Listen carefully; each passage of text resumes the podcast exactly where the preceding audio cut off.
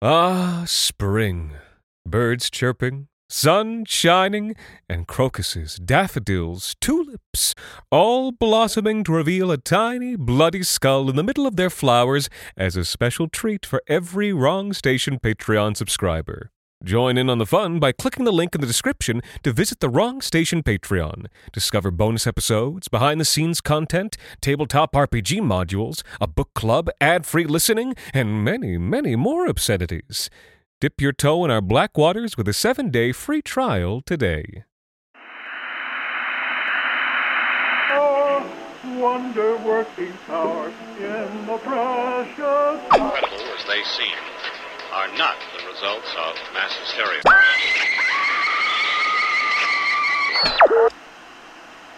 You may wish to adjust the dial. You are currently tuned into the wrong station.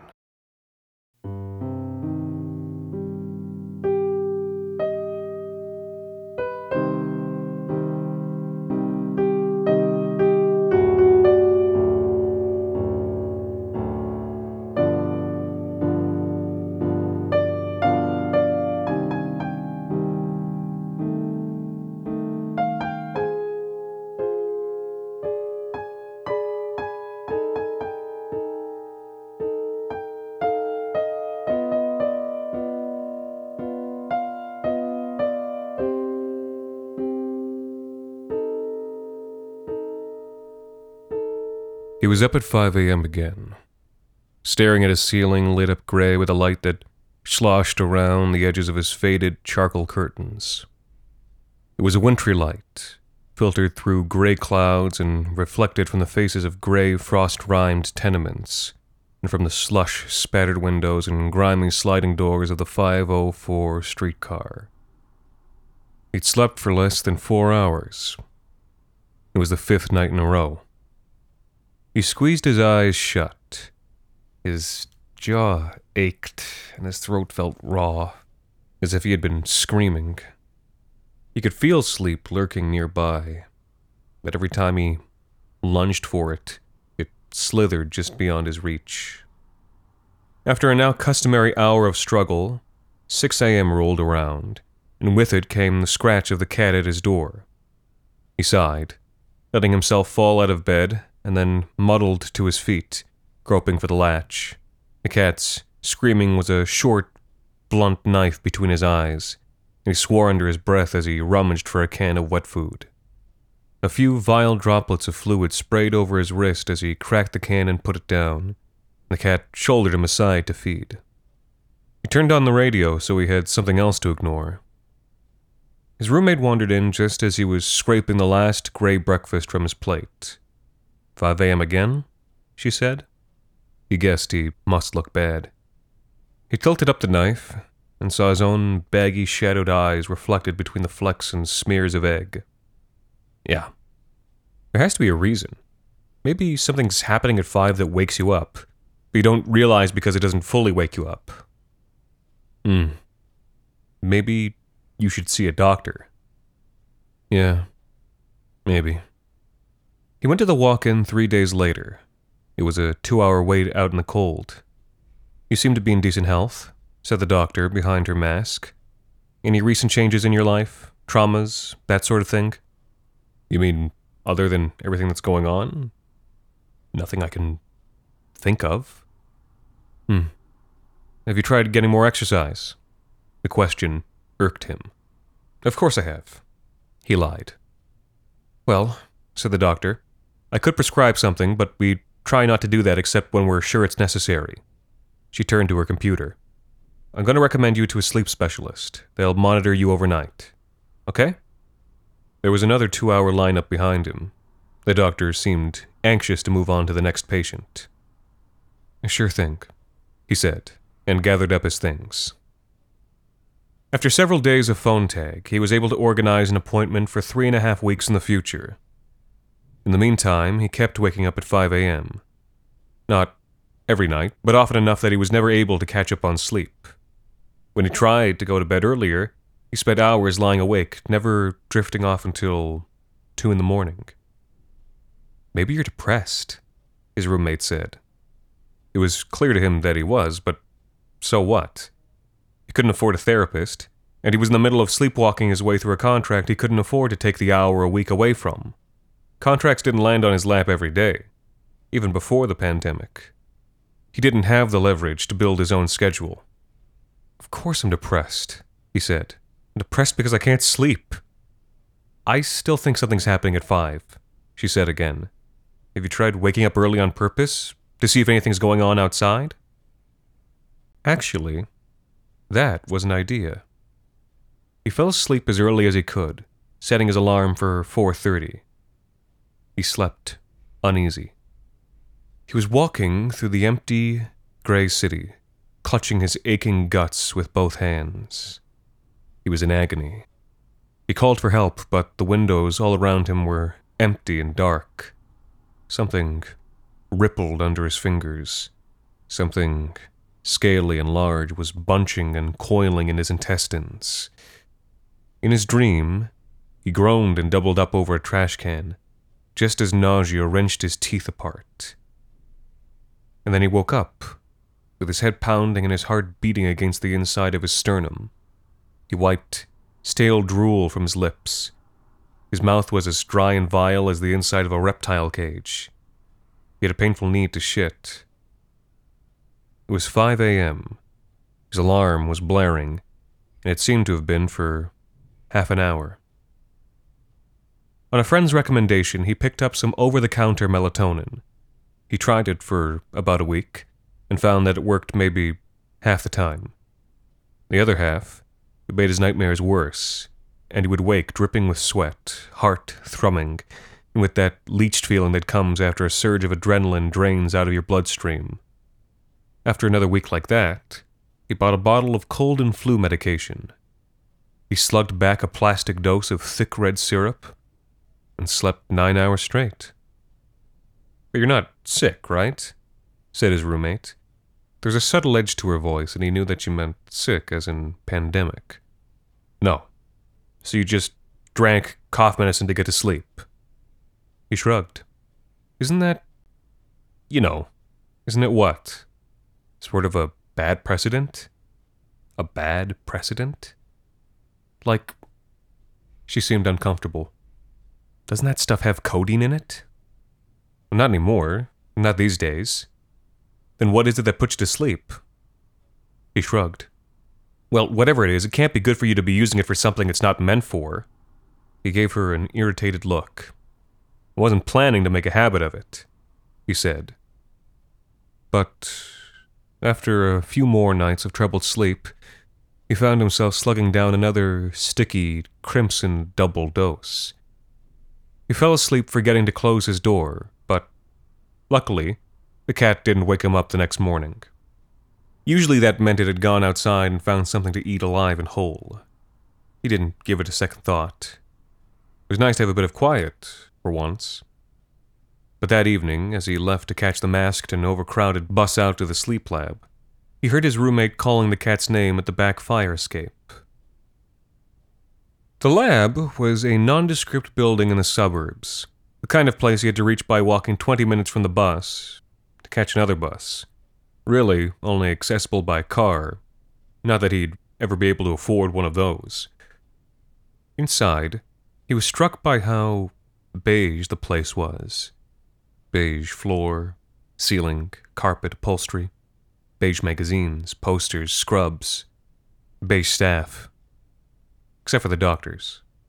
The doctors were all white. He wasn't in the waiting room too long, only an hour and a half, watching slow freezing drizzle glaze the strip mall parking lot outside. There was a little shrine set up in one corner of the waiting room, where photographs, crayon drawings, and memorial service leaflets were lit by the dim flicker of plastic candles. Two women in scrubs smiled out of the photos, their faces framed by black hair. We miss you, one of the cards read. He looked away.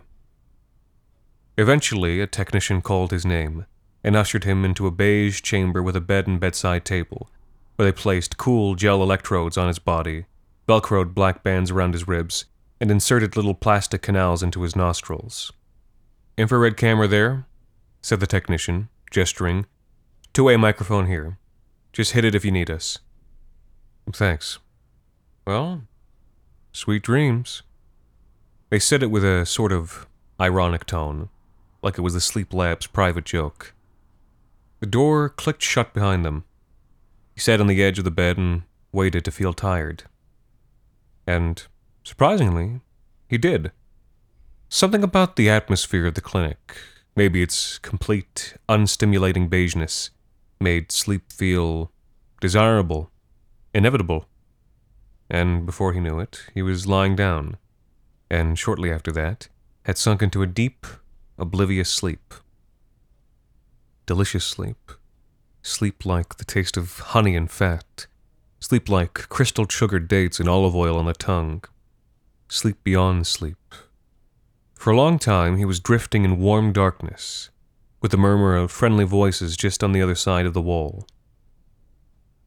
But then, something changed, and he found himself outside in the cold, and there was that pressure on his guts again, and he whimpered for help as it writhed up through his stomach, and into his esophagus, and up, and up, striving to get out.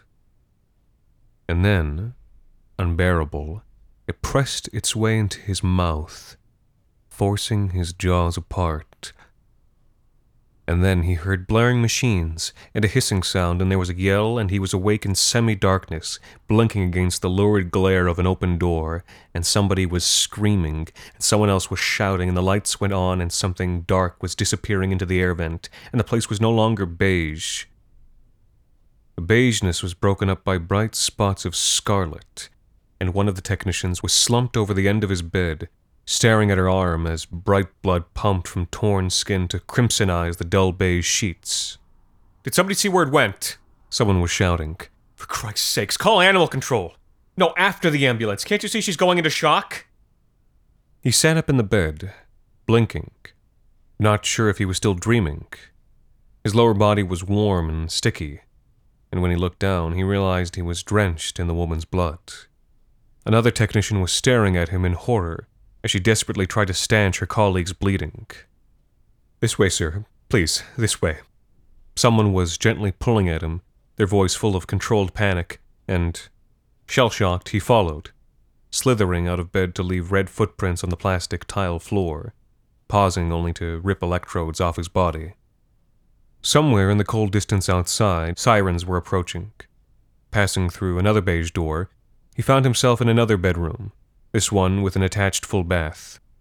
Get the blood off, a technician was saying. There's clean robes under the console. We'll come and get you as soon as. A choking sob. As soon as the paramedics get May out of here. The door slammed and he was alone again, in a beige room, wondering what had happened. The wide, staring eyes of the bleeding woman were imprinted on the back of his mind. He felt cold, even as he stepped into a scalding shower to watch pinkish blood swirl down the drain. It was an hour before anybody came for him. He heard paramedics outside, and shortly afterward, a couple of animal control people came through with sniffer dogs. Shortly past 6 a.m., a tired looking doctor knocked on the door and ushered him into a room where banked beige computers sat, their bulbous, inner tube screens graying up with decades worth of grime. I'll be honest, she said. She sounded so tired. I don't know how to explain what happened. I think it makes the most sense to just show you. She gestured him into the cracked vinyl of an old swivel chair, and kept a distance by taking a seat at the other end of the room. Her fingers thudded against the mid aughts keyboard in front of her, and his screen woke up. Another keystroke thwacked, and a recording began to play on the screen closest him. He squeaked the chair forward to squint at the fuzzy picture. He found that he was watching himself sleep on pixelated thermal footage from the beige room earlier that morning. He was a gray white monochrome blob huddled against the cooler grays and blacks of his surroundings. The timestamp read 4:50 a.m. As he watched, the sleeping form of his past self began to twitch. This is when we started paying attention. said the doctor. Heart rate and brain activity spiked, muscle activity tripled, and you started to hyperventilate. Then, just when we were sending someone in to look at you, she struck a heavy key, and the video paused. Ah, spring. Birds chirping, sun shining, and crocuses, daffodils, tulips, all blossoming to reveal a tiny, bloody skull in the middle of their flowers as a special treat for every Wrong Station Patreon subscriber. Join in on the fun by clicking the link in the description to visit the Wrong Station Patreon. Discover bonus episodes, behind the scenes content, tabletop RPG modules, a book club, ad free listening, and many, many more obscenities. Dip your toe in our black waters with a seven day free trial today. Do you see that? He squinted. On her own monitor, she was pointing to the sleeping belly of his past self. But he wasn't sure what he was supposed to be looking at unless it was a bulge in the sheets over his stomach. Here. She tapped a different key, and the footage began to play again at 50% speed. He leaned in close enough to fog the old glass screen. It wasn't a bulge in the sheets he was looking at. It was a bulge in his own guts, and it was moving, coiling, undulating, slithering up to his throat. What the fuck? Suddenly, two more white heat sources entered the frame. It was the two technicians, and they were bent over him trying to wake him, but he wasn't responding. Then, said the doctor, this happened. In inhumanly slow motion, he saw his jaws unhinge. Was the footage doctored? It didn't make sense. The inside of his mouth warmer than the outside, showed up on the infrared as a blaze of white. But then something dark appeared at the back of his throat. Something cold that blotted out the heat as it forced its way up through his esophagus and between his parted teeth. A dark, angular head, followed by a thick, cold body. A body that shouldn't have been able to fit, even through unhinged jaws. A snake.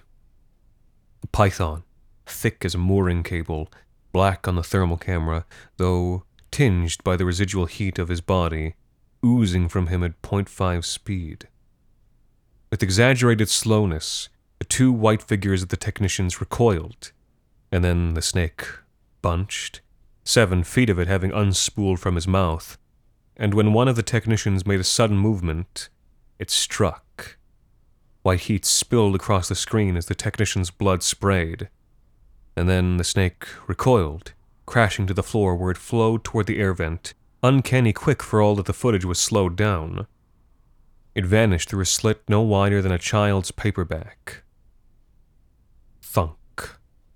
Another keystroke as the doctor stopped the video, turning to stare at him with tired, hollow eyes. Do you have any explanation for this, she said. There was a pleading quality to the question. He realized she was just as close to the edge as he was. No. She sighed and took off her glasses, grinding weariness from her eyes with the heels of her hands. I don't know what to tell you, she said.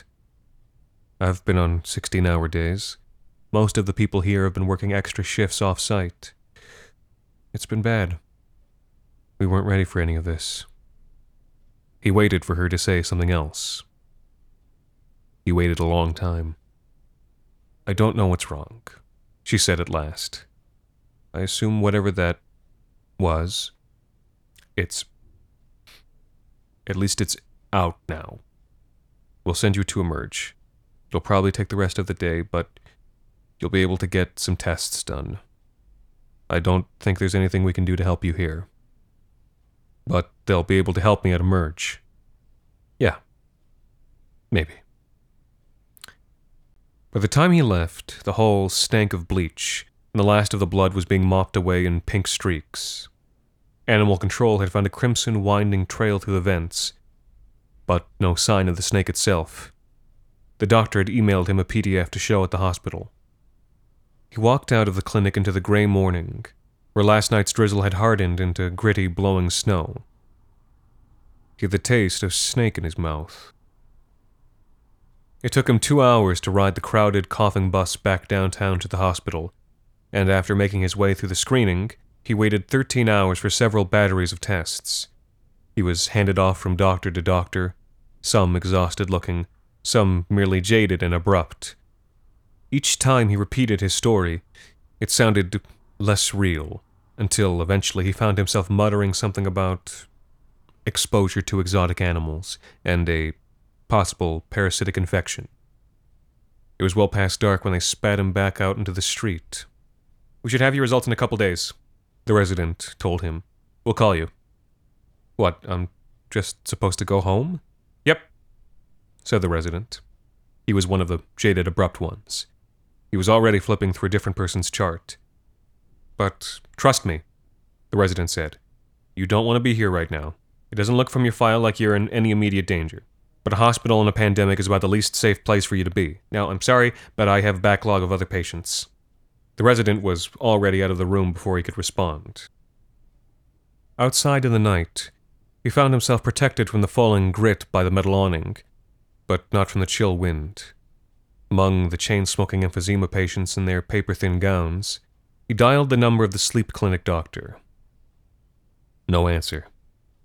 He walked home, passing parks full of tents that trembled in the wind, rattling against the hard ground. When he arrived back at the empty apartment, he called again, and the other end didn't even ring. He wondered if his number had been blocked. And that was the moment he realized nobody was going to help him. How'd it go? His roommate asked. Not great. You seen the cat at all? No. I'm starting to worry. well, if he shows up, keep him in your half of the apartment tonight. Without saying anything else, he shut himself in his room. He couldn't afford to buy an Anticam, but he put one on his credit card anyway. It was labeled as same day delivery and arrived after only two days, which was pretty good considering. The cat had yet to return. His roommate was distraught, but he was no help to her. He was so tired that he couldn't bring himself to feel for another human being. He was a gray automaton. He was no longer himself. He'd ordered the can from Amazon, they had snakes in the Amazon. His desiccated mind found something significant in that connection as he aimed the camera at his bed that night. He'd been drinking the red medicine again, but the same dose didn't work as well as it had the first two times.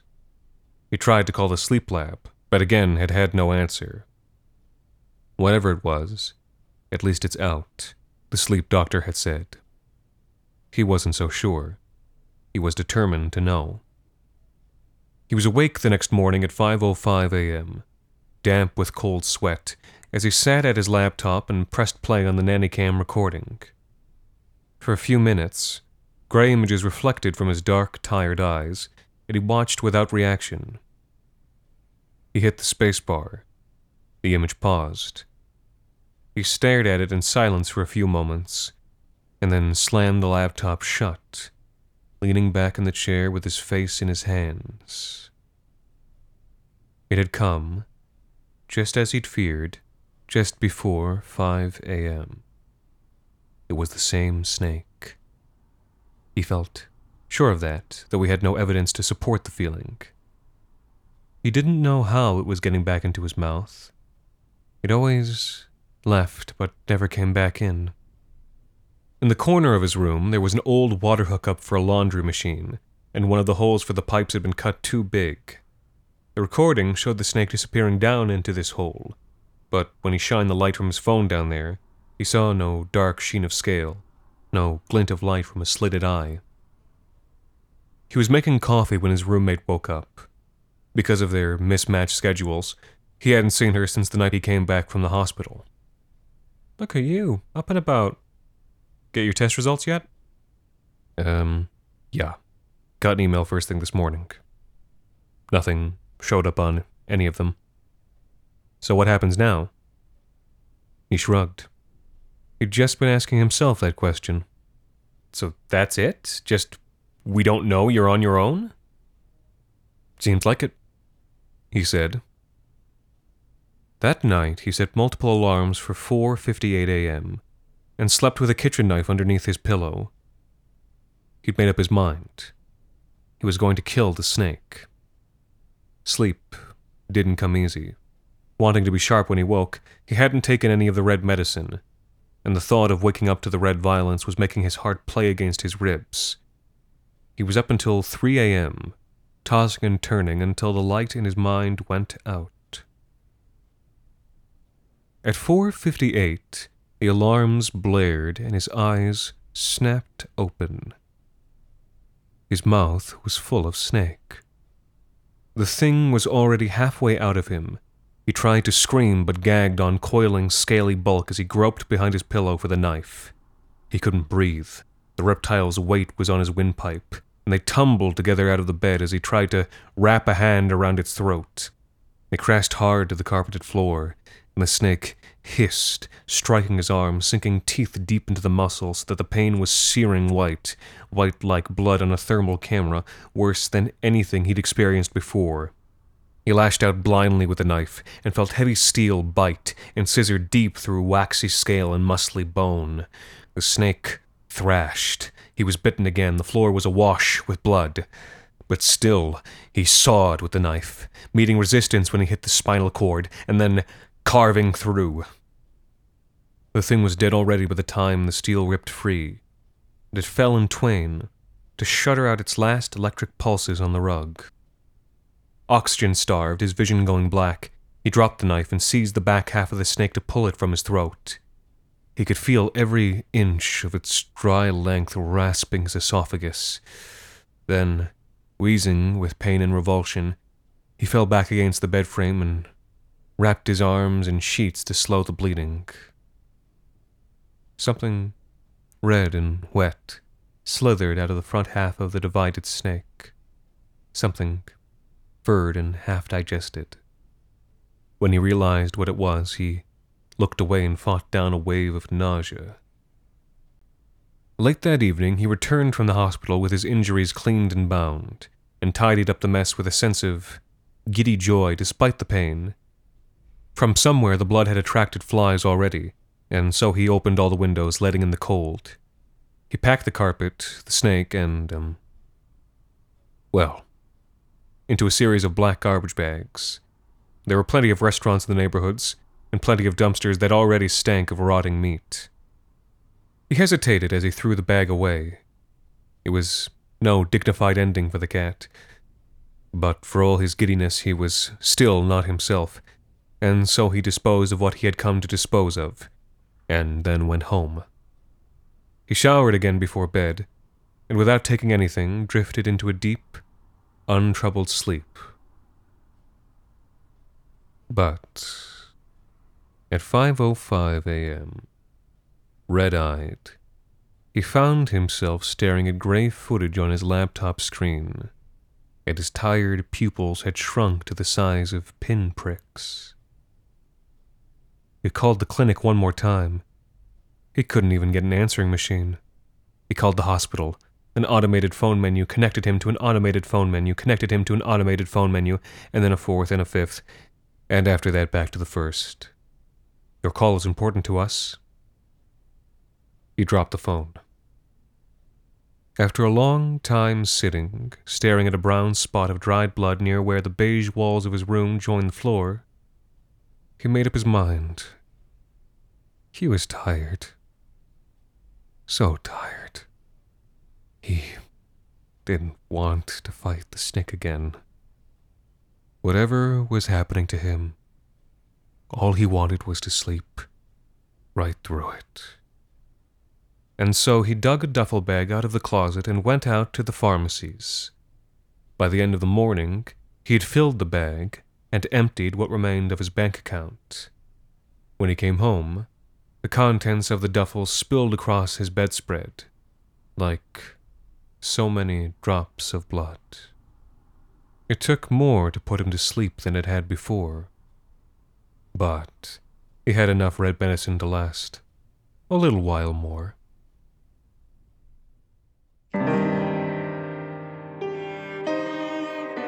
This week's episode, Snake Medicine, was written by Alexander Saxton with special thanks to Gwyneth Barton and was performed by Anthony Botello. The Wrong Station is made possible with the generous support of our listeners on Patreon. Thank you to Kelsey Crow, Christopher Hogendorn, Sean Young, Sarah Matt, Chris Saxton, Stephanie Henricks Welch, Phoepses, Vanda, Joseph Burns, Denise Pinto, Bradley Caton Anderson, Ryan Fraser, Moray, Anthony S., and Shia Casey for helping us keep the lights, well, off. And there's a lot of active patrons right now, so it might take us a few episodes to catch up to everyone, but we are going to mention everyone.